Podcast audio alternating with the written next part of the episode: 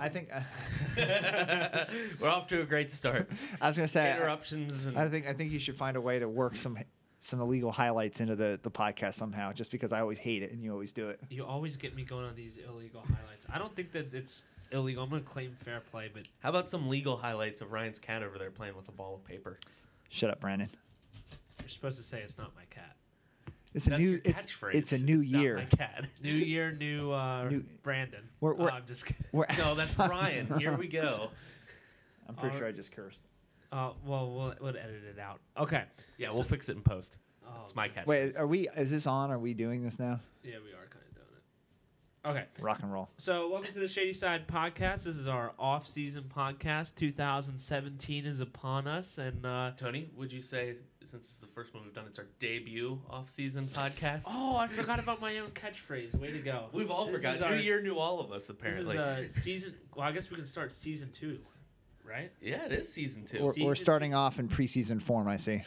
season two of the Shady Side Podcast, and uh, we'll see what the future holds. But I guess we're back. Is this? Uh, are we going to still be any good at this? we were Were we- never very good were at we, this. Were we ever good? Well, we'll make it work out. So, uh, we're going to talk today about the future of the podcast and some fun news. We're going to talk about two official signings that the union have picked up. We're going to talk about some speculation. Ooh, ooh. Some rumors. I think Tony has a little bit of a crush on you, Ryan. well, I know that. He's already told me that. Oh, well, that's not a rumor then. Uh, no. And then uh, we have some striker news, possibly. We got some defensive ideas. We're going to talk about the draft. He's Ryan's got some generation ID, uh, generation Adidas, Adidas, good stuff for you there. And um, I have If you some- guys remember in our last sode, as I like to call them, episode, we You've put out never our, we- called it that. We put out.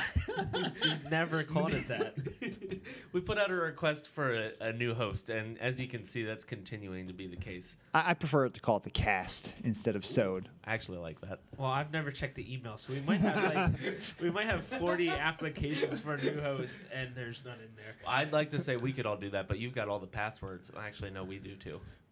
I, I never checked the email apparently where you gave us all the passwords. And last, we'll finish up with some fun draft facts. There, there, I've there hidden is for there you. is some fun, ironic uh, nature of that. That our terrible podcast host can't be replaced because he's too bad to, to check the email. Well, I hold the Poetic computer justice. and the passwords, so we'll see how that goes. So we actually need to figure out what we're gonna do, though, fellas, because I'm moving to England Thursday. Yeah, the Euro snob is finally going to where he can just be sad about his teams in person. On the bright side, I mean, West Ham is just as terrible as the Union is. So Yeah, well, if, I, they, we might beat West Ham. I, I knew we'd get some English banter in here, but I, I do want to bring up that I think it's going to be a little difficult to watch the Union. Not because of the time, but because, as I like to harp on all the time, MLS is terrible international overseas coverage. They they only show maybe Well, to be fair, I don't really think that's their market. no, but if you want to expand to be in a bigger lead league and have these star players come over, you gotta give Well, people around the world something. From to, what I hear, watch. English fans have trouble watching their own teams on TV in England. So why are they going to get other leagues? Well, because they won't have the same blackout rules. Like that's the whole That's point fair. of the That's a good point. not broadcasting the mid game. But I'm saying more so, Sky Sports only puts on one game a weekend. I mean, if we in America have NBC Sports have the opportunity to watch every single Premier League game, right? Whether it's the 10 o'clock game, 7:30 or 12:30, you know, all those games. There, they don't get the which would be their three o'clock or 10 o'clock games. So I don't see why MLS has already has MLS Live, why they couldn't have the same subscription or try to f- work out the same rights to have that same similar package overseas. You know, I, I think they would get more viewership. People might adopt a team, even though English people love to hate on American soccer and uh, hate on Bob Bradley. We won't even get into that. If you're listening to this podcast, I guarantee you listen to the other Union podcasts because why would this be what you picked?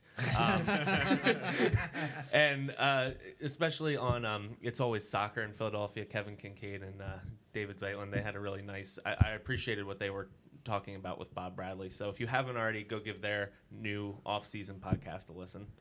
it's more so to the point is I'm gonna have to use a well, I'm not gonna self incriminate. Yeah, I will. I'm gonna have to use a proxy and then buy MLS Live so that I can watch it. So watch out, British government. Please don't deny my visa. Um, yeah.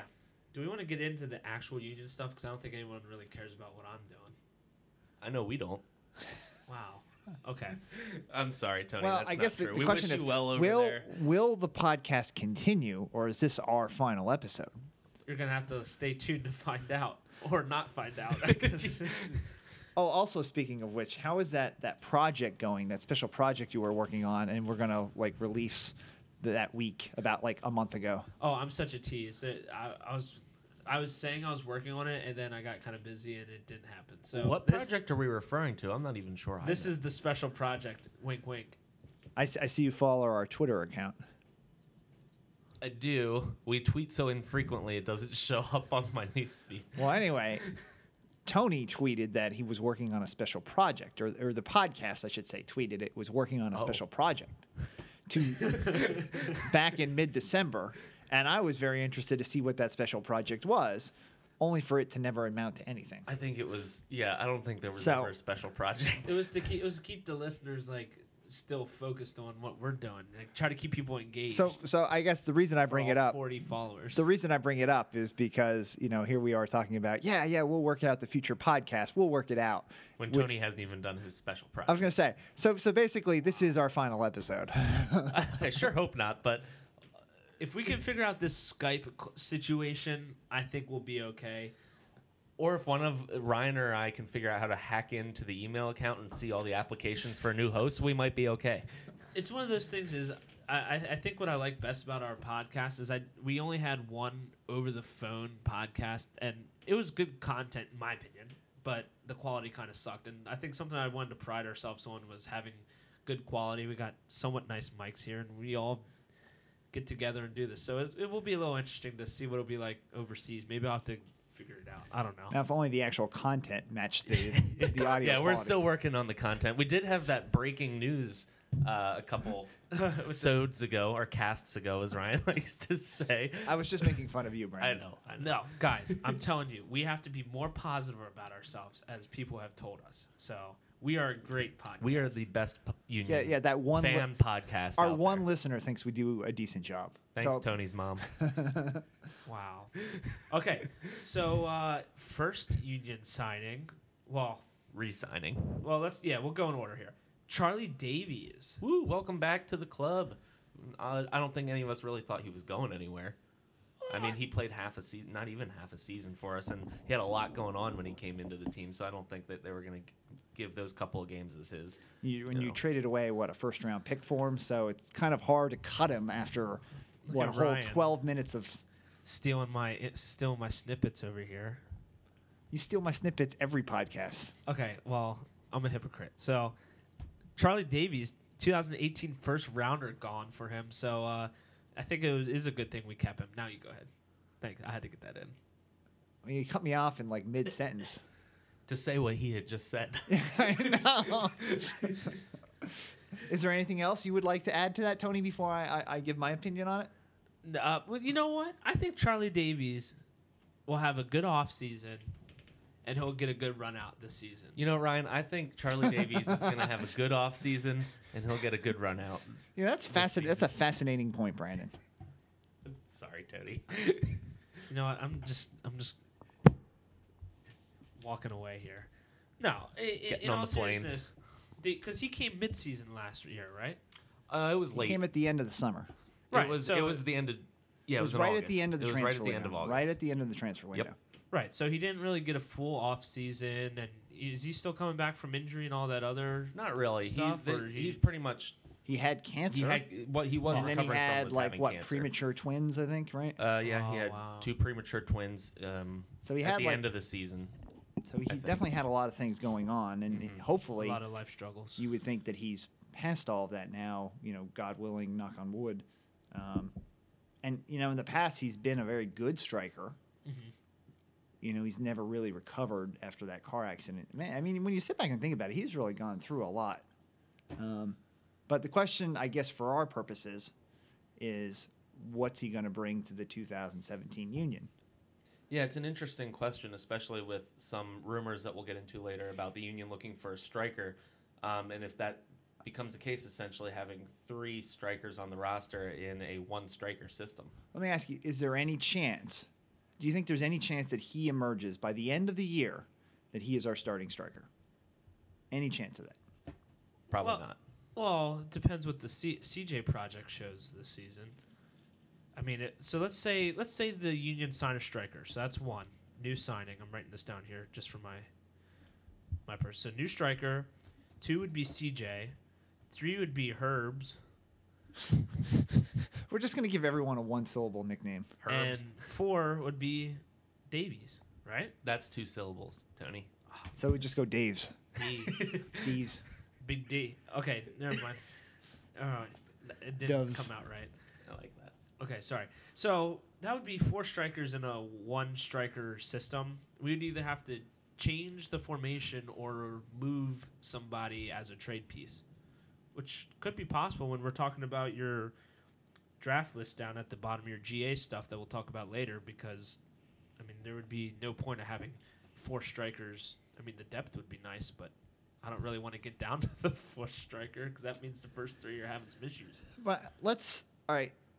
Let's just assume CJ continues where he ended the season at, and you know maybe the new striker doesn't work out.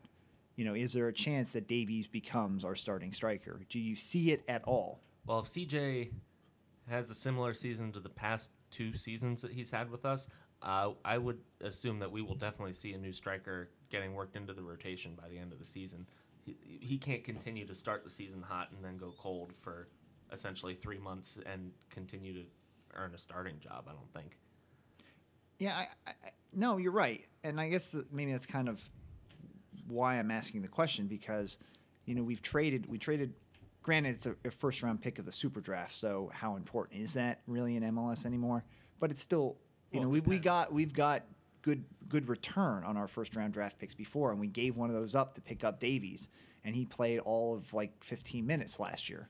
So I mean, He had an assist Is- that time. That's obviously to trade to trade away a first round draft pick for sort of an aging vet, you would think the team thought that they could do something with him more than just be a bench player. And it's it's So- interesting because we talk about like we didn't the Alejandro Bedoya signing. We were kind of talking about maybe that might be a leftover. It doesn't really seem like an Earnie Stewart signing. This doesn't really seem like a Earnie Stewart move either. Well, and, and I guess it, it does if you think Davies has a chance to return to where he was at some point. That's he was because he was even, down. It was a very cheap transfer for us. Even well, yeah, Sort of. other than the first round draft Right. pick, but uh, he he was. I mean, he was he was a, a hot shot. He got in that car accident. Then he came back, struggled a bit, but sort of remade his career, not as that fast athletic striker, but more as, as a smart sort of positional finisher. And he was doing all right. He actually had a couple good years in New England, and then he had the recent trouble. So can he get back to where he was? You know, being a guy that can start at least spot games for you, and maybe he starts a third of the season up there if you need him. That's what I guess. My, it's my question. Do you think that he can be that guy again? yeah, I think so. I hope so. I Uh, haven't. I haven't seen. We haven't seen enough of him to be able to kind of predict that. But I, I would like to hope that we've seen the front office, the coaching staff have seen that in him to keep him around. because I don't I don't think you can play him anywhere else, right? I don't think he can play the wing. No, like, he's yeah. not he's not going to play in the midfield. So if he's going to be worth the trading price, he's got to he's got to produce up top. So I mean, it it just seems that if we're going to have four strikers, again, assuming we sign some, you know, foreign DP type striker, it, it seems like it's going to be hard for him to kind of live up to that. My my issue comes in there. There's two things. One is, I agree with Brandon here. I got his name right when he when he's talking about what the coaching staff sees because we only get to see what is on Saturdays and the occasional Sunday. We don't get to see what happens in training or in practice. We don't get to see what happens in the film room or in rehab and all that. So I, I, I think that depends. I think another thing that depends here is the what you value of the super draft. If we are absolutely terrible, as recent history, the super draft is very important because we will have a high pick. We could be in the f- top five. I mean, how many years in a row now have we been top five or traded up for top five? A lot because we've been terrible. But if we have an amazing season, I'm not saying MLS Cup, but even last season where we made the playoffs, you're looking well, still 11 solid, but the better you do, the worse pick you're going to have, so it's going to have less value. So I'm thinking with that 2018 rounder, they're thinking, man, by then maybe we're going to be good, and that pick is dog doo doo. Yeah, maybe. And I also think that they think the academy is going to be producing. I would like to see what the academy does. I mean, we haven't seen much of Derrick Jones and all these guys. other Trusty. than- was it? Auston Trusty. Oh yeah, and Auston Trusty and all them, other than what they've done in Bethlehem, and quite frankly, with this USL D two D three uh, NASL drama, I I I don't know what that quality is compared to MLS. I mean, I do know, but it's it's not MLS. So we got to see how they can transform into that. All right, so the next signing is Giuliano. Giuliano. I think it's Giuliano, but I- I- I, am not sure. I, I don't think you should give him help. I want to see him s- try All to work Tony, his way Go through. ahead. We signed. The union, this, no, you know what? No, the union always pick like these random guys. MLS just picks all the people that I can't pronounce their names, like Diego Perlaza. You can do it, Tony. I got You this. can do it. All right, I got this. Ready? Giuliano Wijnaldum. That was actually pretty good. I only know the last. Name. He was name 'cause of his practicing before we started recording. Though. Thanks, guys. I only know the last name because his brother plays for Liverpool. So maybe the genes are here. Who knows? But uh, he plays left back. He played for a few teams in uh, Holland, and then now he played. He got cut from a team in the German League Two.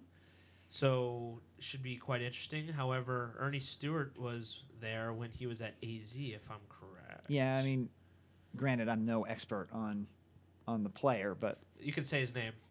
Wijnaldum, No, no, no. His first name. Giuliano, Okay. Well, I was just saying if he was gonna have some. If we're trouble. going with one syllable nicknames, perhaps Gilly or Gil, Gil, G. Gil. I'm no expert on on Gil. All right, I, I'm not an expert on Gil, but you know he seemed to have had a, a decent year. What in 2012, 2013, when he started most uh, most of the games for AZ, um, did did well at least it seems that year, but really hasn't done much since. Um, and highlighted by the fact that he had his contract terminated in the summer uh, from a Bundesliga 2 team. So, what are we really getting with the signing? He's a young player, but he's not that young, and he hasn't really produced much of late. I mean, I actually see him as very similar to Fabinho in the sense that Fabinho came from a pretty an even weaker league in the the Australian league, where he basically was a washout of the Australian league. Um, came here, and when he when he signs, my thought is, oh, he's just basically a bench warmer. He's depth. He's he's got no skills that will translate to MLS. And you know, for the first three and a half years, I was right. You didn't think going left would work in this league? But he's actually developed into a decent left back, and I'm definitely firmly entrenched on the Fabinho bandwagon. We did it, everybody. We did it. we did it. Next is Brian Carroll. Yeah, next we're gonna bring Ryan over to the Brian Carroll fan club. I like that. Uh, he's much more likely to retire before I get there. But um, anyway, um, so I, I mean, Gil may very well be a good. I'm sticking with it. I'm going to keep going with it for as long as we can take this one syllable thing. Uh, bra and tuh, my fellow podcasters. Boo. Yeah, that was bad.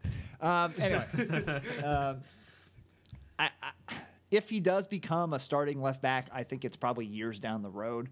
I see him basically as depth as a bench warmer. I don't think he's going to beat out Fabinho on the left back role, at least initially. Um, maybe he'll be good, uh, but I maybe he'll be good in time. But I, I kind of question sort of the the websites that are already penciling him in as our starting left back. He- Here's what I like about him from the highlight videos I watch. Now, The now- one, the one, the one video of the one game, right? The one highlight video. But here, here's the thing with highlight videos: you always got to take them with a grain of salt because I mean, you could take my Susquehanna Township highlights and make me look like a save god, even though we went one in seventeen and lost thirteen nothing to Lower Dauphin.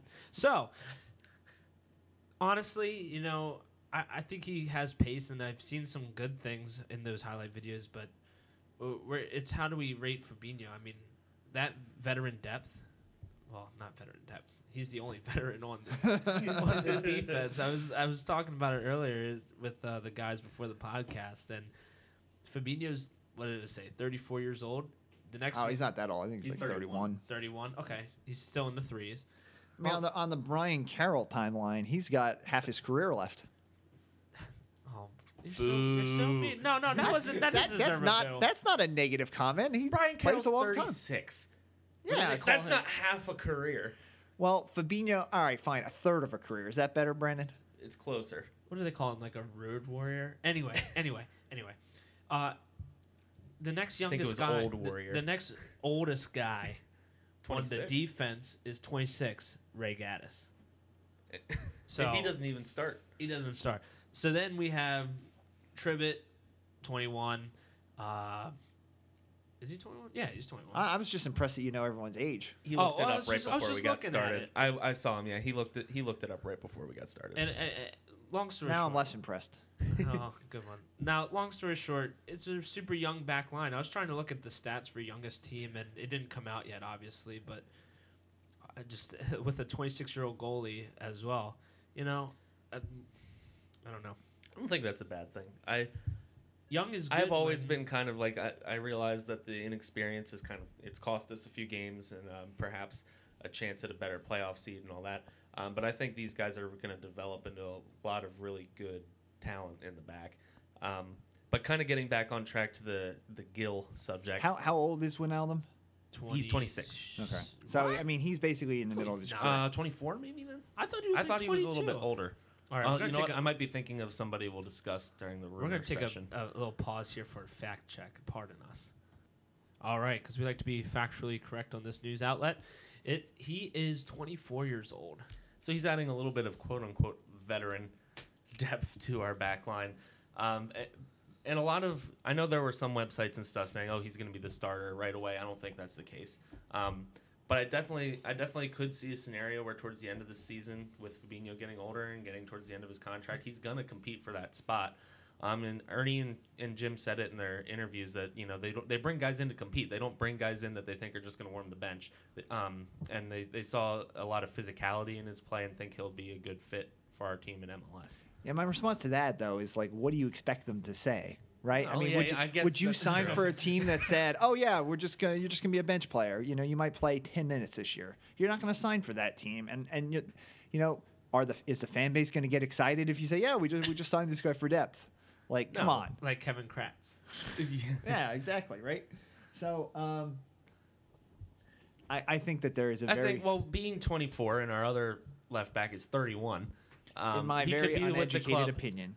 A lot longer than Fabinho will be f- from this point in time moving forward and developed as our ne- next starting left back. I understand what you're saying, but what I what I think I'm saying um, is You that don't know what you're saying? I know what I'm saying. Okay. There's a, there's a less than there's a less than five percent chance he's our starting left back based Even by on the end of the season? even by the end of the season. And he may I mean he may play some, but I think if you're looking towards the future, if you're hoping that he's going to develop into your left back, I think what you're going to find by the end of the year, you're going to want to go out and get a left back, and he's going to stay the backup. I, heard, I, I, mean, I actually I actually think Gaddis probably would beat him out Yeah. probably for I left did back. see. Oh, I did see one kind of interesting or funny uh, theory or scenario that you know later in the season, as our guys, our left wing, our le- whole left side of the field is older. You got Chris Pontius on the left wing, and then you got Fabinho. As they start to, you know, need some breaks later in the season, you bring uh, Gill in at left back and push Fabinho up to left wing. That well, Fabinho did. He was a winger when he was younger. When he played in Australia, he was a winger. So that that make there's some sense there. And I will also add that I think it's very unlikely that Pontius goes another year without injury. So I think that there's probably yeah, knock on wood for sure. But I think that there is a there's there's a chance that you do see that. Yeah. Although you know. I would very much hope that maybe we could put Bedoya over on that side if Pontius is out versus Fabinho as as a winger. 'cause- Well, yeah, I think there's definitely if you're going left wing depth chart, Fabinho's probably pretty low on it. You got CJ and Herbers that could float out there, especially if we get a new striker. You've got, like you said, Bedoya. You've got Ilsinho, who could play probably either side. So, I think Fabinho's pretty low on that list of next up left wings. So overall, I mean, are we are we not? What do we what do we think on uh, on Wijnaldum here? Are we excited? Are we just wait and see? Are we blah? I mean, I, I guess I would say I'm kind of on the blah. I'm more on the excited side. Um, if you're putting, you know, wait and see right in the middle, I'd, I'd lean a little bit towards more excited. I, I like new players coming in. I, I'm always excited to see how they do. Mr. West Ham. Uh, I'm actually pretty excited about this, to be completely honest with you. Okay, Because he's a Euro snob and this is a European guy. No, no. I'm Hey, excited. Can you imagine if we signed like some bench warmer from West Ham? How excited he would be. No, see here, here here's my thing is because I like Fabinho. I've always been a Fabinho. What would be the word? Apologist. You know, everyone hops on his back. And I'm like, no, no, no, no. He's good. He does the same left side move, but i i I, I like him. But I would like to go younger on the outside and experience on the inside. I I, I don't like having two 22 year olds on the inside as your center backs, even if they are ready to start. I would like to have young guys on the outside like Keegan and this new this new cat, and then have an experienced center back along with Yaro or Well, Marquez. Perhaps we could push Fabinho into center back. I'm, I'm done with you guys. I swear to gosh, I swear. So let's talk about. Well, do we have anything else to say about G Wijnaldum? I'm not even gonna. Gil, just say Gil. But that's because what if Gilly, it's like Gilly. Giuliano? I think it's know. Giuliano. All right, now we just sound ridiculous. This is proof We always that, sound This ridiculous. is proof that none of us listened to the interview when The- they talked about the, it. the issue is the, the next segment when we start talking about strikers. This Icelandic dude, gosh help me, please. yeah, I'm not going to give you any help. I'm just excited to hear it. Well, I kind of wrote it down here as a uh, almost how it's pronounced. I think it's Kolbeinn Sigthorsson. Yeah, well, why don't why don't you take a step back before we get there and maybe kind of talk about how this all came about for people that maybe aren't listening to every single tweet from everybody. Uh, explain why you're talking about. Uh, I guess some people have real jobs Sigurdsson. while I sit there on Twitter all day. So, um, so this all came about is because the union are like super tight knit right now. I mean, how many rumors have we? I, I mean, half these rumors that we're going to talk about today, we came up with. I can say that the Sigthorsson rumor came from an article from another country in Europe No, somewhere. it came from an MLS um, armchair analyst. Oh, um, okay. Oh. soccer. but it was uh, referencing an, it was referencing a story it referencing overseas. the Italian something or another, or is that somebody else? All right, we're I think taking- we may be creating more rumors here. All right, while y'all look that up, I have something to say here. How tacky is it that MLS makes their own transfer rumors? That just irks my boat. I can't think of anything else appropriate to say without bleeping it out because the more stuff I swear, the more time it takes me to edit this podcast. So honestly, I cannot absolutely stand these fako transfer rumors on the actual actual website. Do You know who also does that? West Ham, and it's embarrassing and it's a joke. Okay, You prefer the transfer rumors that come from three guys sitting around a kitchen table just looking stuff up on the internet? absolutely. How can I'm you, actually looking up what I'm going to eat for lunch. How can you? How on earth? Brandon, dedicated to the podcast as always. How can you watch a video? No, now you just got me all mixed up. No. how, how can an official website be a transfer news outlet? Like they're putting up rumors here. Well, it's a. It, of course, they know the rumors. They get the discovery claims and they get the. Well, that's what I'm files saying. and- If MLS does the contracts, how can this be a rumor? Now, I tweeted MLS transfers because I got so annoyed. And good guy or female, I don't know who runs the account because they never say. Either way, either way, they said that the social media team probably does not have the actual information. I, I, I still think it's bizarre I'm coming sure- from the official news outlet rumors. I'd like if the Premier League was now because you're a snob, Tony. I'd be like if the Premier There League was is. putting out like random facts. Everybody like, "What in the actual f is this?" I mean, it's just it's a joke in my opinion. I like the MLS. I, I'm not like that Euro snobby, but I just think it's really embarrassing. Well, you know, for a league that is, in compared to other sports league in this country, very young and still building their fan base. I mean, they have a loyal fan base now, but they're still building and they're expanding into new markets. They uh, they need to keep the buzz going, especially in the off season. So I kind of I see what they're doing and I understand it. Do I agree with it? Not as much, but then you have to have somebody else that's a very reliable source that's going to be doing all this that people will pay attention to.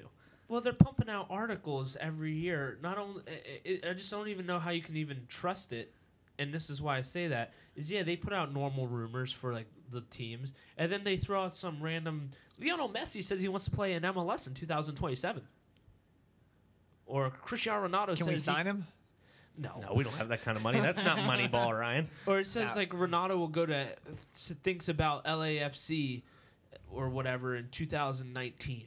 I, I mean, they just throw out these random. Well, stuff. we're getting very, very dangerously close to me bringing up my entire giant league conspiracy theory about how much they love the teams in New York and L.A. and Well, of course they do. That's and they hate everybody conspiracy else. And if you have a U.S. men's national team player who's like a success, then they like you. But everybody else can go just play soccer and pick up soccer with Chicago.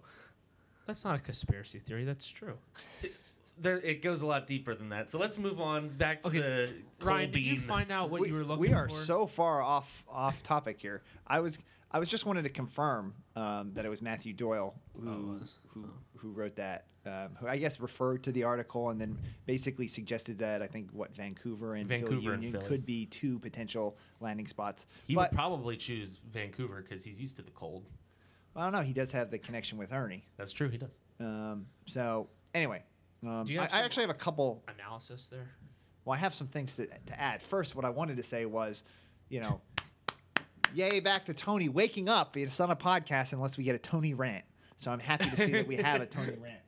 Um, and then, uh, so good. Thank you. Um, uh, that rant had far fewer swear words than the previous rant.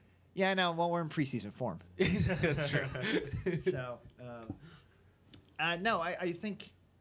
So, are we are we going to talk about just Sigerson, or are we going to talk about uh, all sort of the potential strikers in this segment? Well, we since we should have a st- name with the first one, let's start there. I think we, Okay. since we have an actual All right. name. we Here, here's what I, I that, think as about. Brennan just said. Here, here's what I think about Sigerson. Um, Is that how you pronounce it? Sigurdsson. I, you don't pronounce the th. Sig Thorson. Yeah, I sound like an idiot when I say it that well, way, that's but how I, you told me to say it. I don't know. I'm, I'm not a. I'm no phonetics expert. I'm not an expert on on Icelandic names. All right, so, so, we're gonna go with Kolbeinn Sig. so, so we're, we're just gonna call him Sig. How How about about, yeah, how about Sig. Sig? Yeah, Sig. Sig. I like that. Sig. All right. Mr. A Siggy? All right. Yeah. Siggy Schmidt. All right. All right. So uh, there's going to be a, we're going to talk about a list of potential striker rumors or targets, and I think what you're going to find out is that Sig is the top. It's the top guy on the list. He's going to be the best striker. He's going to be the most expensive one that we could bring in. I think he is doable. Um, I think Transfermarkt had him um, valued somewhere around um, originally. Um, I don't know, five million or something like that, but his value is now down to like three million. So he's he's definitely he's at the probably the top of our Price range. yeah, but he's he's potentially doable, especially if we can negotiate him down, right? You know, if you think uh, the way I thought about it is we have, let's assume that uh, Sugarman's sale to net about a million dollars. Uh, his sale of stock gives us a million. We have about eight hundred thousand in TAM we're getting from the league, so that's close to two million. You know, we probably have some other money that I'm not accounting for. So let's say we have Hot Dog Nation sales. so, so let's just say we have about two million to go out and, and splash on a striker. Maybe Sugarman's got a little bit more money that he throws in. Maybe we can get to two and a half. You know, if we could negotiate that three million down to two and a half, um, or somewhere a little bit lower than that, that's possible. And, and certainly, um, his value is down because you know he didn't really play Gatler Say at all. So, um, you know, there's I what think team was that? Gatler Say. I'm pretty sure it's Galatasaray? Galatasaray. Uh, well, then I don't know how to Galatasaray. pronounce it. I don't know Icelandic names, but that one I know. All right, The well- Turkish super club there. Well, then that's that's my bad. But um, oh, we forgive, finally got Ryan. We Up- got him. All right. forgive me, forgive me for not knowing how to pronounce Turkish teams. Um, anyway, Middle Eastern snob. yeah, basically, they're not in the Middle East. Well, it's They're in like Europe. That. It's that. I mean, Euro yeah, snob. they're in Europe. Anyway, let's let's let's. So I think yeah, I think he's definitely he would be of the list we're going to talk about. He is definitely the number one you want to get. Um, the downside to getting him um, is that you're going to spend all your money on him, and then you don't have any. You really don't have anything to build up other positions.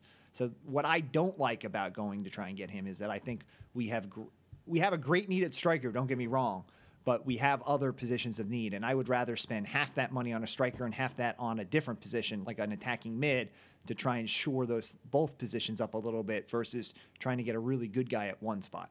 So that's my take on it. I I would say pass. I'm gonna go pa- Interesting. Do you have any pa- pass or stay or? do Oh, I think any- I think if we have the opportunity, I think we should sign him. I, I disagree with Ryan. Uh, I, I realize it's a little bit high up in ceiling for our price range, but I think he would, um, it would definitely be the biggest uh, signing that the Union have ever had, and I think it, he would turn out to be one of the best players that we've ever signed. He would be one of the best Um, strikers in he would- MLS. he, yeah, and that's what was our problem last year. Strikers not scoring. So I think we bring him in. That might solve some of our problems. But is but is it is the fact that our strikers weren't scoring solely the fact that CJ became a terrible player, or did it become the fact that our midfield was just terrible at getting on the ball into any area where he could score? I, I'm gonna go with my, my my thought here is, if he turns out to be a stud and we signed him right, and we spent all that money, do you think that the defense wouldn't be as much of an issue because the game might not be as close? I'm not saying he's going to score 40 goals this season, but if they if we relieve some stress that was on the defense and Andre Blake at the I mean, how many games did Andre Blake or the defense, even it was a young defense that made mistakes, on Andre Blake was an absolute god last year. How many games did 1-0 games or 2-1 games did he save us? Now, I agree with you in the sense that I think the first half of the season, it wasn't really the fact that our defense was awesome. It was that our midfield played so much better and the defense wasn't stressed like it was in the second half of the year. Right. So, you know, we lose Nogueira, the, the, the midfield really takes a step back and we're under pressure in all those games. So that's, it's, I guess, kind of where I'm coming from, which is I think the problem is more the fact that the midfield fell apart last year. I, don't get me wrong, CJ did not play well at all, and I don't think he put himself in the position to score. I think he just basically shut down and uh, lost all confidence. So we definitely need a different striker up there, or at least CJ to get his form back. Um, but I also think part of the problem is that the midfield was doing nothing to help the attack, and um, so I mean, is if you put another striker in there, like I've been, I think throughout this year on this podcast saying we should be starting Herbers up top because he make he moves. You know, CJ stands, lines up against the center backs, gets beat up and doesn't move. Herbers is always moving into space. Running channels. And Yeah, and trying to open up lanes for people. So, um, you know, if if if Herbers was starting up there, maybe maybe we would do better. But if if you don't have a playmaker that's really connecting passes and and and and, and opening up not opening up lanes, but basically connecting on the passes once the lanes are open, doesn't matter if we have Ibrahimovic up there if he's never seeing the ball. Right, a good attacking mid would draw out defenders as well and give the striker a little more space. So I'm agree with you there. So you went pass, Brandon went yes. I'm gonna take the middle road and say let's wait and see. There's a surprise. Well, let's look at our other options that we have written down here. So I believe let's go with the next half official rumor. So that's going to be the English striker situation because Steven Goff. Yeah, Did I say that? You Is did that say who it that was? right. Okay. you should Wait, probably get a- his Twitter handle. It's a real tough one to pronounce, Tony. All right. Do you have it written there? Because I, I don't. Pause it. All right. So here we go. The Twitter account for Steven Goff is the he's the Washington Post reporter, and his handle is at Soccer Insider. So give that a look. And what did he tweet, Tony? Oh, now, now I gotta even find the actual tweet. Jesus, I gotta do everything around here, I guess, don't I? You are the host. I wouldn't, I don't call myself a host, okay? Oh, I'm It's pretty not- sure you called yourself the host. Did I really call? No, no, I don't think it's actually a host. It's more so like the. Well, maybe you can get Brandon to help you out. I'm, is he just playing a game? No, he's looking up uh, one of those like tw- those food Twitter things that are like 15 seconds that don't show I you the actual recipe. Simply scrolling through Facebook, and f- just so you know, I can figure out how to cook something just by watching. I don't need an actual recipe. All right, so the actual Don't tell my wife that. All right, in quotes, the actual tweet said the Union are possibly signing an English striker. Woo! Yeah, so that wasn't the actual quotes, but I'm sure it was something along those lines. Brandon I mean, oh gosh, I did it again. Oh, Ryan, come has, on. Ryan. Has, I mean, you both look kind of the same. No, we don't. Ryan has like a list of some ideas over there, and uh, I would consider Ryan to be our soccer insider on this side here, because he always comes up with these brilliant lists and does these number crunching. So, what are your uh, skip the X's for time purposes, but what do you got on there for ideas and possibilities? Well, what I did was, I mean, the first two thing I did, the first thing I did was I looked up the two strikers who have also been whose names have been rumored to go along with this tweet, and that's that Patrick Bamford and that Abadeo Akinfura guy. Akinfenwa. Akinfenwa. I'm sorry, Akinfenwa. I apparently have not written the name. I have not spelled the name correctly on my paper. Well, he's the beast. The Beast. And if you've actually, if you've ever listened to Men in Blazers, he's been he's been interviewed on that, I believe. Well, yeah, Um, 'cause he's like the, this big, square, massive dude. He's got a 98 strength rating in, in FIFA. Unfortunately, that's the only rating he's got because everything else is like in the red. So um, I doubt uh, Akin Fenwa, yeah, there you go.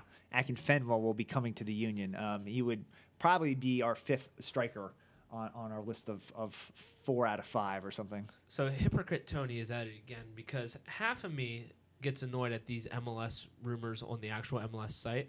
However, I am about to bash that the article that Union Rumors tweeted because that's from MLS Soccer Italia, and they're about as credible as three guys sitting around doing a podcast. So I'm not sure what we can take from those actual names. But what are the other names on your list? So you have Akinfenwa and, and The, so the other, yeah, the other, the other name that uh, was in the tweet was Patrick Bamford, Mhm. um, B A M F O R D. Um, he's uh, 23 years old. He's a young um, English player that's basically part of that Chelsea um, buy and loan out program.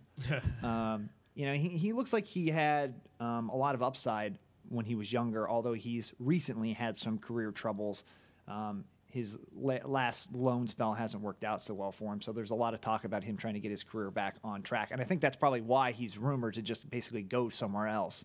So I don't know that there's anything union specific here, but he seems to me he's valued about five million, although that would be much lower um, because his his recent loan spell hasn't done well. Um, he seems like a Jack Mack clone to me. Um, Mm-hmm. So you know, if if I'm not sure that that's the type of striker we would be looking for, but I'm, when when you look through sort of his attributes, he seems very much like Jack McInerney. So I see on that list there, and I didn't put them on, folks, just for the record. You have two former West Hammers on. Uh, well, I mean, w- sort of what I did for the podcast was just kind of look through um, some English strikers that play in England um, to just see what what we might be able to get if we had, say, the two million dollars that I was estimating. You know, what Right. what options are out there, and what I think you're looking at is you're looking at uh, a number of Champions League level strikers who are probably in the last year of their contract. Value wise, that's what we could probably get for the money. Yeah. Okay. Yeah, um, Tony's probably already very familiar with names, or if not, he should be because pretty soon those are the guys his team West Ham will be playing against. Wow. and I think That's just so rude, I, I guess man. I guess what I would, without going through all the boring details on it. Um, Thank you. Going through, yeah, yeah, you're welcome. what what I would say is for about two million dollars, what you're going to get. I don't I don't necessarily think you're going to get that much better than what we have in MLS. You know, you're going to get guys that are at best probably equivalent to what we have. Um, now, CJ's certainly taken a dip in form, but I mean, the guys you're going to bring in aren't going to be major upgrades. So I'm not sure how. This is kind of if you're going to go the route um, that I was talking about, where you try and improve a position sort of 50% and then improve another position 50%, that you're probably looking at one of these guys and then maybe a, a midfielder to go with it. And as as much as I, I, I absolutely love England, obviously, I, I, I think English strikers are very overrated.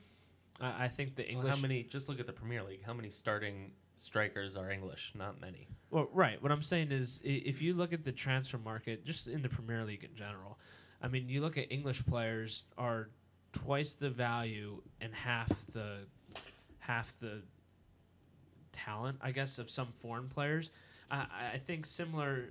You have to take a look into the fact that that's also because of their their rules of player acquisition.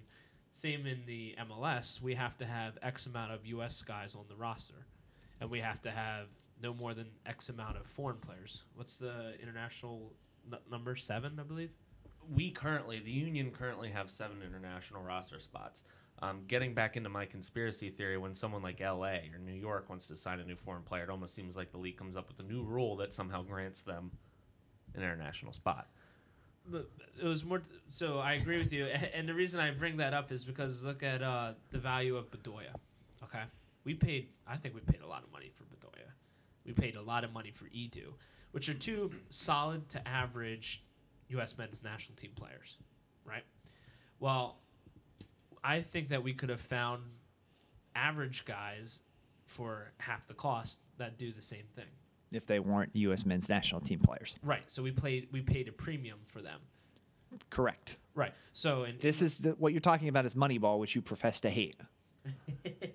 just just bringing that up, by the way. No, I don't profess to hate Moneyball. I just I'm profess- pretty sure he said he hates Moneyball. Okay, I do hate Moneyball, but there's a difference between Moneyball and being a cheapo than overpaying for no reason. I, I, I think there's a difference there. And when you pay a random premium for U.S. men's national team players that aren't even all that, like I'd I'd pay for the Dempseys, or I'd pay for the the Landons when he was a full team, or the Jozy Altidore, or the Michael Bradley. I'd pay for them. Those guys are the studs.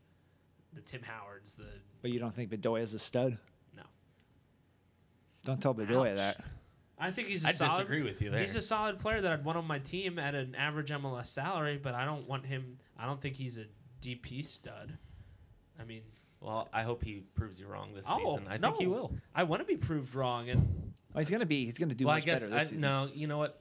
Tony's going to be able to go through the whole season still thinking that Bedoya sucks because he's not going to be able to watch any of the games. I never said Bedoya sucks. I just said Yeah, I, I'm pretty sure he said he sucks. no, I didn't say We all heard it, Tony. No, I didn't Why? say Why do you hate Bedoya so much, Tony? You guys suck. you guys are the ones who suck. No, I don't think he's a bad player at all. I just don't think he's the designated player that I want to build my team around. However, at the same time, I do have to. Everyone has to remember it is MLS, so you're not going to get the. There's the Euro snob. No, that's not the Euro snob. That's just the, the way the league is. You're not going to have the Paul Pogba of the world. You're not going to have the Ronaldo.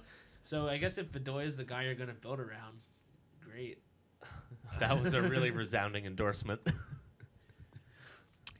In his head, he's already over in England. No, yeah, stop. totally. No, I still love the Union. Getting just ready as to much. get in a brawl with some other supporter section What? because their team's losing and that's all they got. Oh my gosh. e- either way, so back to English strikers. Long story short, uh, I wouldn't say pass. I just would say for the right price. Yeah, I mean, I'm sure there's probably someone out of contract over there you can get and bring in. I just don't know. I'm not convinced that any of them are going to come in and be an, you know, be immediately written in at the top of the depth chart. Right. Yeah, I don't think so either. Or at least anybody in our price range. Okay. So you want to talk about the last sort of rumor that's out there? The defense or Aaron Johannsson? Well, you just spoiled the surprise. Let the cat out of the bag. Ryan's cat is now out of the bag. Uh, Ryan keeps his cats in a bag? How disgraceful.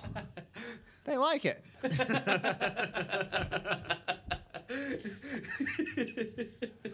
All right. So the the other possibility that, that people have been talking and if about they're not my cats.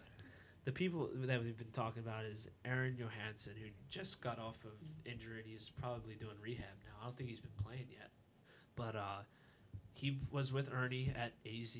He is a U.S. men's national team player. And he's someone whose value has definitely taken a hit with recent injury. I mean, from four million down to probably about two and a half. He's right in that range where he is potentially grabbable. And if he wanted to use MLS or the Union to revamp himself, it would be a pretty good idea. I mean, if he's the top quality and can prove it, then great. That's great for the Union and his career. I don't see why riding the pine at some European team and that, seriously, I don't get why some of these guys are so about. I mean, I love watching European soccer, but if I was a player, I wouldn't want to ride the pine. I'd rather play in MLS or play in a lower league in Europe or play in Africa or somewhere where I can get game time. Not actually Africa. I was gonna say I, I wouldn't want to play in don't wanna go to Africa.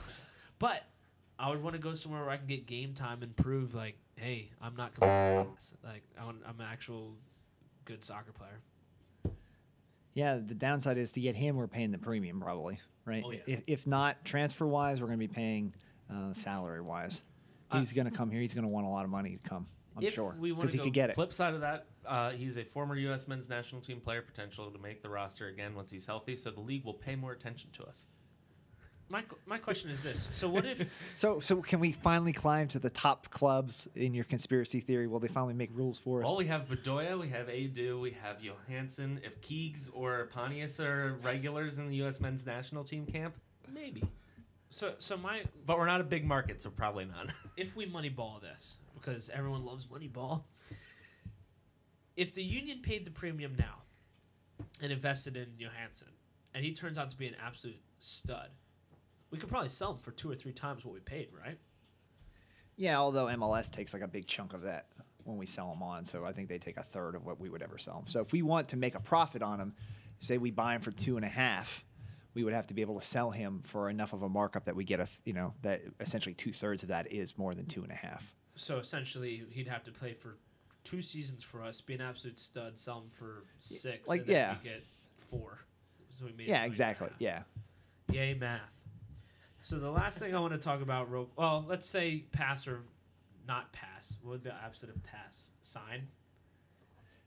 Yeah, I mean, I, I- I, I have to, I, I kind of would have to say I, I could kind of pass on him as well because for the same reason, um, you know, he would be he's the second best striker on our list, but I, we'd have to spend all our money on him and we wouldn't be able to improve the other positions that I think are more or at least as important.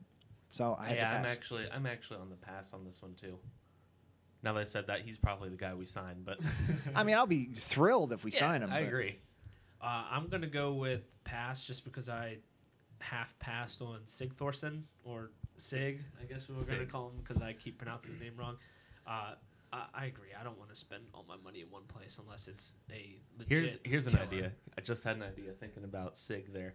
Um, last year we had the Bedoya box. If we sign him, they can have an electronic promotion, have it be the e-sig.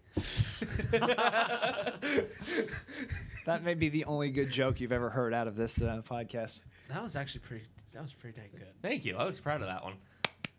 He's literally been sitting right, here all night I'm trying out. to find Goodbye. joke. Good night, everybody. Um, since we're running here on time, let's uh, quickly go through the last two segments. Defense. We had, I've been talking about. Well, I guess everyone's been talking about a uh, CB veteran because I talk about how I hate our super young inside center backs. Well, I guess there's no other center backs. Well, I think the inside one. I think you see that most MLS teams that have a, a good defense have a young athletic center back that they pair with a more experienced veteran center back that's more positionally disciplined. The Union have two very good athletic center backs, probably maybe two of the most athletic center backs in the league. Marquez and Yaro. Yeah. Yeah. But they don't really have a veteran that can kind of sit down and sort of help direct the defense, right? With a young goalkeeper, um, you really don't have anyone there. So um, we would love to see like what I think like a, a Perrinelle from New York Red Bulls, like someone that can kind of sit back and really lead the defense. The downs, the problem is if we're going to spend all our money on a striker, which you know we are, uh, then we have no money for a center back. So we're not going to go out and get someone from the European market. So we're looking at maybe MLS free agents. So So- here's the list of free agents that I came up with, aka Ryan came up with, and I'm taking credit for. Uh, first Well, at least one- he cited you as a source in this one. Yeah, yeah, that's nice. Thanks. I will say I've done some very good investigative work for Will the you, Shady will you Side put my Twitter handle up? Uh, Twitterless Ryan. Don't actually look it up because it's not there. So the first one on the list is Nat Borchers, 35 years old, and a article, a article, an article from the Portland Tribune on 12 12 16 talked about how he is recovering from an torn Achilles tendon. That probably doesn't feel good and probably is a long recovery road. Um, And no guarantee that he ever comes back, you know, to be the player that he was. right, So- even if he was to come back. Yeah. So if you if you if you're looking to sign him, it, it's definitely a big gamble. Now, the positive side is if he does come back, Borchers has been one of the best center backs in the leagues for the last you know eight plus years. And he's extremely smart. Yeah. He's an extremely smart veteran and has a dope beard. So I mean, i i Yeah. if you sign him One and of he the comes best back, bigs in the league, probably. if if you sign him and he comes back, he's your starter. Oh, easily. So the other another idea we had here was uh, David Horst. Uh, he's from Schuylkill County, PA. It's pretty Go Pine Grove. And I believe on his Wikipedia page, it was Houston was in the picture. Did you remember? Was that his last team? His last team was Houston. Yes. All right, cool. Then I got that right. Yeah, Um, he had been a backup for a long time. Became a starter, I think, um, the last year or Was, so. was he, the was one done that pretty we well. looked up the salary on? That Ninety-one was thousand. Ninety-one. Yeah. So Yeah, he's cheap. very He's cheap, but he's. us. He's he does have starting experience. Um, he's big. He's really big.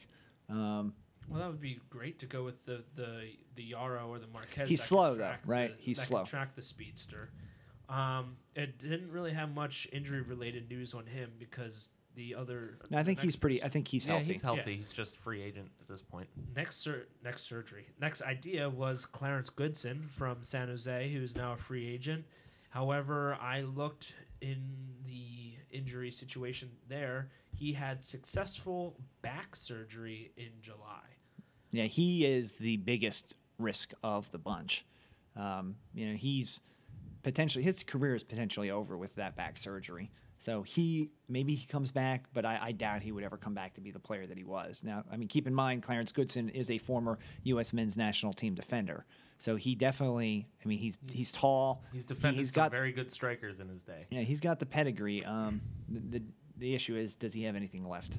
I think the positive there, though, is with Nat Borchers and Clarence Goodson, is you could use, not to be a jerk, you could use the injury as a bargaining chip almost, rather because two of those guys, one's a MLS CB of the year multiple times in Borchers and Clarence Goodson previous. If you're US Goodson though, like, do you even want to come back and play again? Because Oh, well, potentially, if you're if you done. if you're having back surgeries, I mean, another you take a bad hit and your your back's done. You know what I mean? Mm-hmm. So, I, I'm not even sure that Goodson is is an option, but you know, he's a name that's out there. let's say they want to come back. Okay. Or, or on the scenario they want. I to agree, come I back, agree. You could use that as a bargaining chip. I would say he's probably the bottom of the four that you're looking at. And last but not least, Darius Barnes from the New England Revolution. Yeah, recently let go from the Revolution. Mm-hmm. He uh, had a history of being sort of an athletic center back.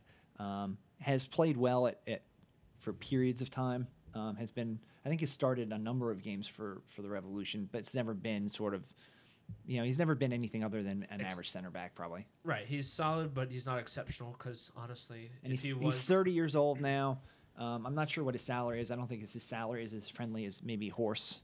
Um, so of the list, of the four, so I would can we take go Horst. Horst? Yeah. That's what I would go. Brandon, any thoughts? Yeah, I have to agree. I think Horst would be the way to go there. I think he's the lowest risk, as we were talking about, um, with potentially the highest ceiling as well.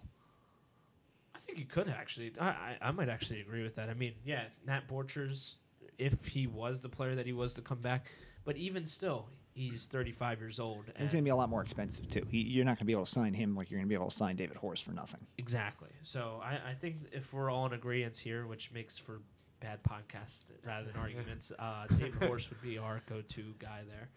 Uh, He's my pick. And it, and again, just so everyone's aware, these uh, defender discussions are coming out of absolutely nowhere. If you want to consider these rumors, this would be the start of the rumor. Us discussing this. Um, well, that was the goal of the podcast: to be three guys sitting around. It's it's there it silly is, first season. swear Right? of the season. What Yes. I mean, what else are you going to talk about with the union? 'Cause there's Right, nothing going yeah, on. There Well- really, yeah, not much. I, I think we were talking about before we started recording how uh, tight the front office has been in terms of not letting any leaks out, rumors, things like that. And I um, like you know, that. as much as it sucks for the fans because we love you know in the off season to be able to talk about stuff, I think. And this has been discussed to death in other places. You want that from a front office that everybody's bought in. And Yeah, not- if only if only the Philadelphia Union could be nice to us fans and start their own transfer rumor like page. Stop. You know, then, then, then, then all us fans could, could could pay attention to what's going on in the off season. hashtag No. come on you irons. No, you guys suck. No, no, no, no. All right, so last, let's uh, briefly touch on the draft that you said was on this upcoming Friday. So, well, I think the draft's on January 13th, so Yep. I believe it's upcoming. It's this upcoming Friday, depending on when Tony actually puts the podcast out. It All could right. be. It So, could be this past Friday. I was gonna say, yeah, case yeah. We're gonna sound like idiots talking about who the union should take. So so basically, you know, I hope the draft went well. Um, I hope everyone had fun watching it, and uh, hopefully we got some good players. Too bad it wasn't in Philly this year. okay, well, let's actually talk about the draft instead of bashing Tony here. the number 11 overall pick in the MLS draft was the Unions, and we moved it to Chicago in exchange for the top allocation spot for Alejandro Bedoya. Um, I think that was a good move, and the reason I say that is eleven. i i- it's almost what I talked about earlier. Where do you value the draft? If your team is dog crap, then your pick is going to be high, and you could get a solid player in the draft. And like we said, we've drafted fairly well on some very good players. Um, or yeah, I'm not, I'm not too worried about trading the pick. Um, you know, we got Bedoya. It was it was a lot to give up for him, but we you know we really wanted him. And the super draft is not it's not the NFL draft. It's not impossible to move up from the second round to the first round. You know, hundred thousand dollars in allocation money will get you the top spot probably in the draft. Right. So you you you can spend the money to get who you want if you want them. So all you Union fans watching, if we wanted to move into the front round, we probably could. Good. What were you gonna say? They're they're listening. They're not watching. Unless Did there's I some- say watching? You said watching. Unless there's some people creeping on us outside of Ryan's windows here, but Um, it's just his neighbor. so after we get past the first round of boring nothing, we have two second round picks. One is our natural pick, which is the 33rd pick in the draft. And we have the 42nd pick in the draft from the Colorado Rapids for Zach McMath. So that's where we got that one. In the third round, we have one pick. It's the natural 55 pick. And in the fourth round, we have two more picks. Number 77 is natural. 82 is from NYCFC, and it's Ethan White that we got from there. So the the reason I put um, McMath and Ethan White and told y'all about that is because I'm I'm convinced that these low round picks that usually turn out to be nothing is still good to grab in exchange for McMath and Ethan White. And the reason I say this, I would rather take a flyer on some random Joe Blow that's going to end up in the USL next year after, or he could turn out to be a stud, than be Zach McMath or Ethan White, which we know are going to be non-starters. I- I'd rather take a chance and have some random guy maybe turn out to be a stud than have someone who just has we already know their ceiling and it's eh, you know I, I, I guess I agree with that when you're when you're dealing with a salary cap. Um, you know, Ethan White is kind of just a guy. Um, so you trade him away, you can pick you know another Ethan White up basically as a free agent. I mean, David Horst would probably fall in that same category, kind of like a guy who you get cheap. So trading him away is not really that big of a deal. I mean, you're not really getting anything for him. I mean, the fourth round, the odds of you pick, getting someone that's going to continue to play and start. Um, really give you any kind of real first team minutes is very small. So it's kind of trading nothing away to get nothing. Zach McMath, I mean, he definitely could be a starting goalkeeper somewhere. He could be here if we didn't have Andre Blake and he was on this team. He's the starting goalkeeper. So there is value in him, but in a in, with a salary cap, do you want someone uh, with a first round draft pick salary to to be your backup? Because then you're you're eating up a lot of salary cap on him. So I, I I definitely see moving him too. So that makes sense. Brandon, what do you have to, to add? Not much. The draft is boring to me. Um, Well, I think we could, we could draft. we could draft well. Uh, Andre Blake being the example, um, one of the best examples for that. And you know we could trade up to go after some guys uh, in higher rounds. Those lower round guys, I'm not too worried about. We can send them to Bethlehem for a little while. Ho- Ah, hope they yeah. develop. Uh, did you forget that we have an affiliate club in the USL? honestly yeah I did so we could send them to Bethlehem and hope they develop there under. Brand- Apparently, Brandon Bethlehem Burke. needs players because they, they really They're struggled this year. everybody too. Um, anyway, uh, so uh, you know the draft. I think we, we could go after, we could get some really good prospects and and hope they develop. But I don't see that the draft is impacting our roster or our team this much in the upcoming season. All right. Well, let's, in honor of the draft, why don't we take a look at the Generation Adidas class? There's six guys in it. Um, and I know no one knows anything about any of them because all no one here watches Correct. college soccer. No. But I'll just tell you a little bit about the six candidates, and you tell me if you were going to trade up for one of them, who you would trade up for, and why. Okay. So here are our six categories, and I apologize because I'm sure I'm going to kill the names. Uh, Abu Danladi from UCLA. He is a forward. Um, had high production as a young player, but has had injury and attitude concerns recently. But he did very well as a young player. It's a high upside, so a lot of people think he could potentially um, transform into a, a good MLS striker. Um, number two is a midfielder, Jackson UEL, UL, Y U E I L L, also from UCLA. Versatile attacker. Generally, he's a second forward. Is- a good passer. The concern on him is he might be a really good college player that can't make the jump to MLS. Um, we have a defender, Miles Robinson from Syracuse, is an under national is an under 20 men's national team defender, high upside, but maybe not um, MLS ready. He's more the Christian Dean versus the Steve Birnbaum of this year. Um, we have another next. We have two Canadians. Um, No. Come on, that's not very kidding. fair. We have um, uh, Shamit Shome um, currently plays professionally, so he's probably the most MLS ready of the group, but maybe limited upside. Did position? He, he plays Defender. professional- He's a oh, defender. he plays professional. Currently plays professionally for FC Ed- Edmonton. I Um, didn't know they could go GA from professional. It's a new thing. Uh, GA in Canada is very new, so Oh. I think they're just kind of. I don't know what they're trying to do, um, but it, it's new, so I think they're just trying to make sure that it's a success in Canada, and they're they're, you know, making sure they get some good guys in there. Oh, cool. and the last guy is a forward from uh, Canada, also. Onijah, A D O N I J A H Reed, who is a very young. He's the youngest player in the draft pool. Um, is a very long-term project with high upside. So it's like really fast Position? and athletic forward. So, um, so you basically so you have five options here. You have a forward who has very high upside, but recently has not fared so well. You have a midfielder who's probably going to come in and give you a high floor, but maybe has a limited ceiling. You've got a defender who's got high upside, very low floor.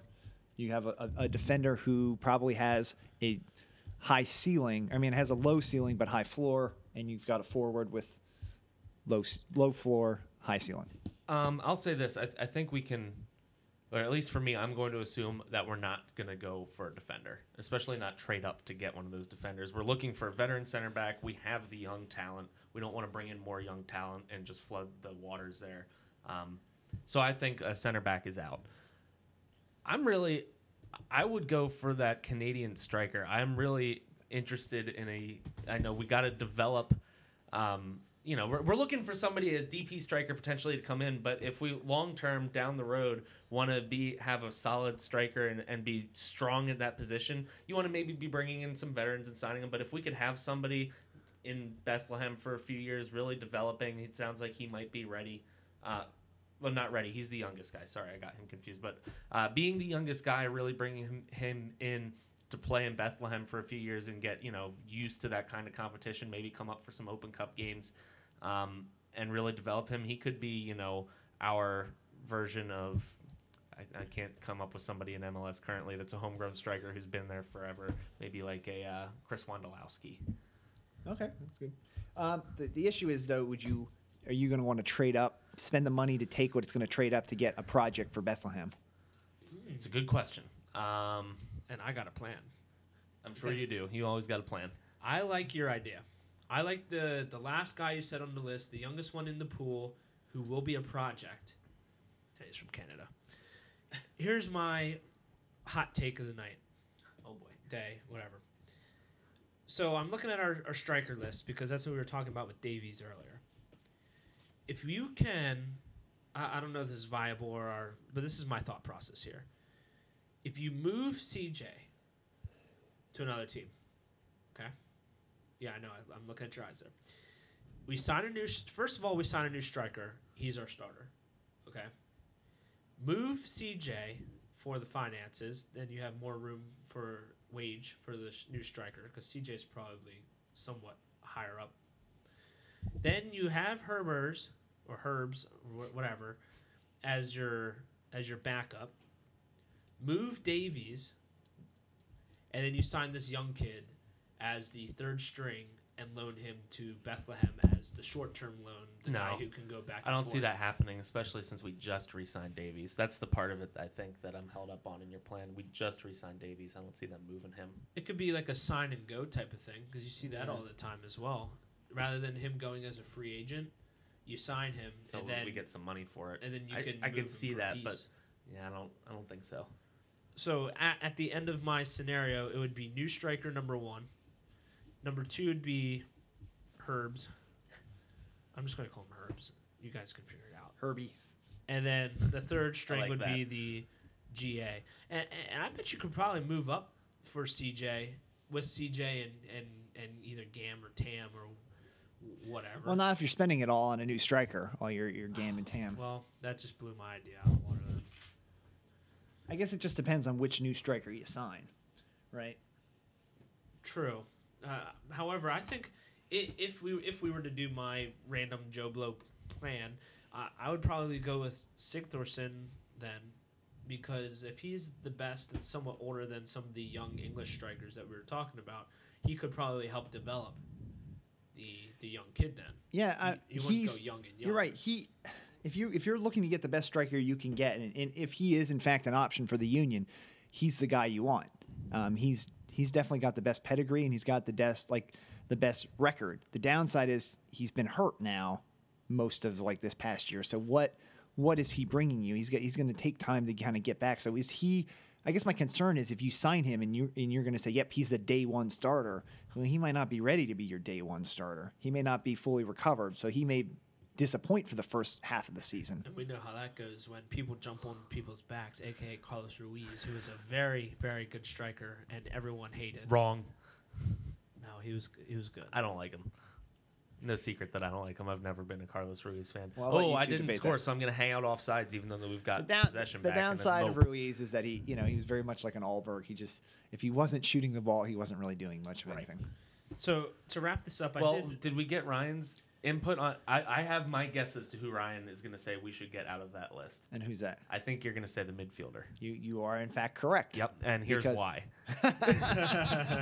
I think you're going to say because you've been saying this whole time that we need to strengthen the midfield because the reason we're not scoring is we're not getting this the striker in the position where they're set up well to score. So we bring in this young guy if he could potentially have a higher ceiling, he'll become our playmaker.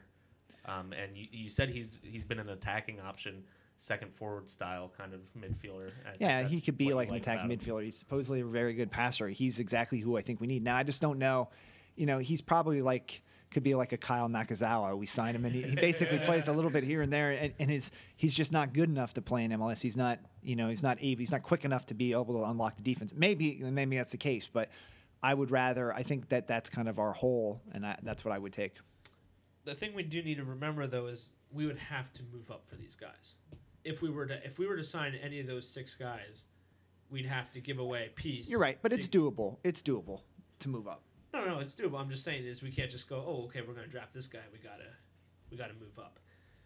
Um, I did want to put these two snippets in because I thought they were really interesting and kind of losery, but I just thought it was. Oh, it this is going to be good. Buckle in, folks. No, they're just little draft facts. Oh. In we for the 2018 draft, I believe, or 19, I, I saw, it says we have future considerations from the Houston Dynamo for our trade in Sheanon Williams. Um, I thought that was funny because the future considerations. I'm not sure what that's going to be because Sheanon Williams doesn't even play for Houston. yeah, the future anymore. consideration is they send us all his old jerseys with Houston. Probably, yeah. And we auction them off. Um, Maybe they'll send us back Andrew. and the, I'd As ra- part of that, I'd rather The the- future considerations for Sheanon Williams is that we get Andrew back. I- I'd rather the jerseys. oh, that's Oh. not nice. Then last but not least, I thought it was really funny. Um, we have Atlanta United FC, w- w- whatever, Incorporated. incor- whatever their actual name is. We have their 2020 fourth round pick for Kevin Kratz.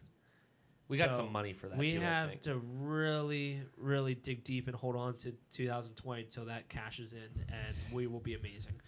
So just because we got that fourth round pick, I guess uh, this is where we are now. It's uh, almost a sad day. Um, before we let's close the podcast out here with us giving giving your projected lineups for the day one Oh, God. starting union. Okay. First game of the season. I like it. Projected I like this. lineup. All right. And Should I fo- start? and formation and Tony they can only have 11 players in it. I think I somehow messed that up last time. You did. You were trying to put 12 men on the field. All right, I'm sure one of you guys have already ready because I'm about to make I'm one ready. right here on the fly. Uh, s- I, I don't see them changing the formation. I think they go same formation. you know, let's let's put it this way. Do it you can either do it what you think will be the formation or what you want the formation to be. If you were in charge, what Mine you are would kind do. of both. Okay. Um, so it's going to be the same formation. I think you got Blake and Net, obviously. Then Fabinho on the left. Veteran center back in the middle. Richie Marquez. Um, Keegs out on the right. And then our CDMs, we got Maurice Edu. next to probably um, a Warren Creavalle, Brian Carroll uh, sw- swapping um, throughout the season. But day one starter probably Creavalle over Carroll. Although I've I've heard that they might be going after a, a center uh, a n- number eight to play next to Edu. I've heard that rumor. Breaking news on the there. podcast here. Um, and then out on the left, we'll have Pontius. On the right, we'll probably have Ilsinho or Herbers.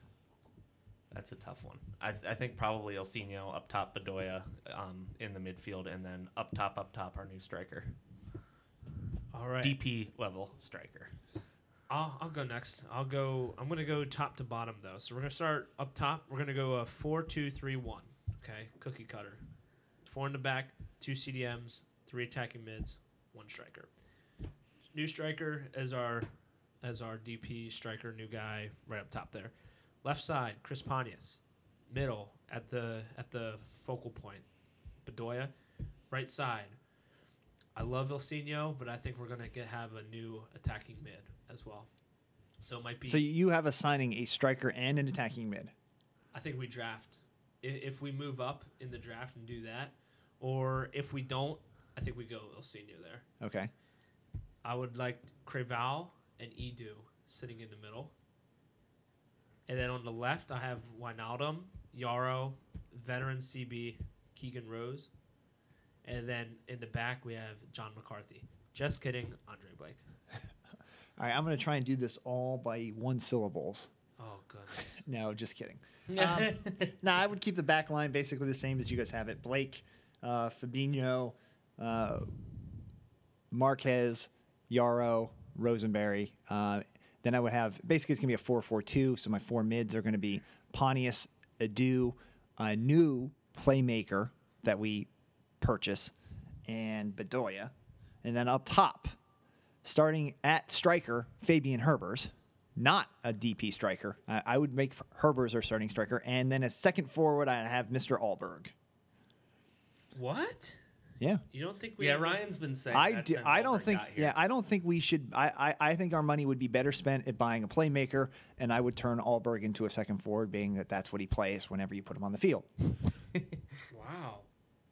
Okay. So mine is very different than yours. So you're having Bedoya play right mid? If I have Yeah, Yeah. Ryan has he also would been be saying right since Bedoya got here that he's a right mid. I think the way that Bedoya plays, he's more. He always seems to be.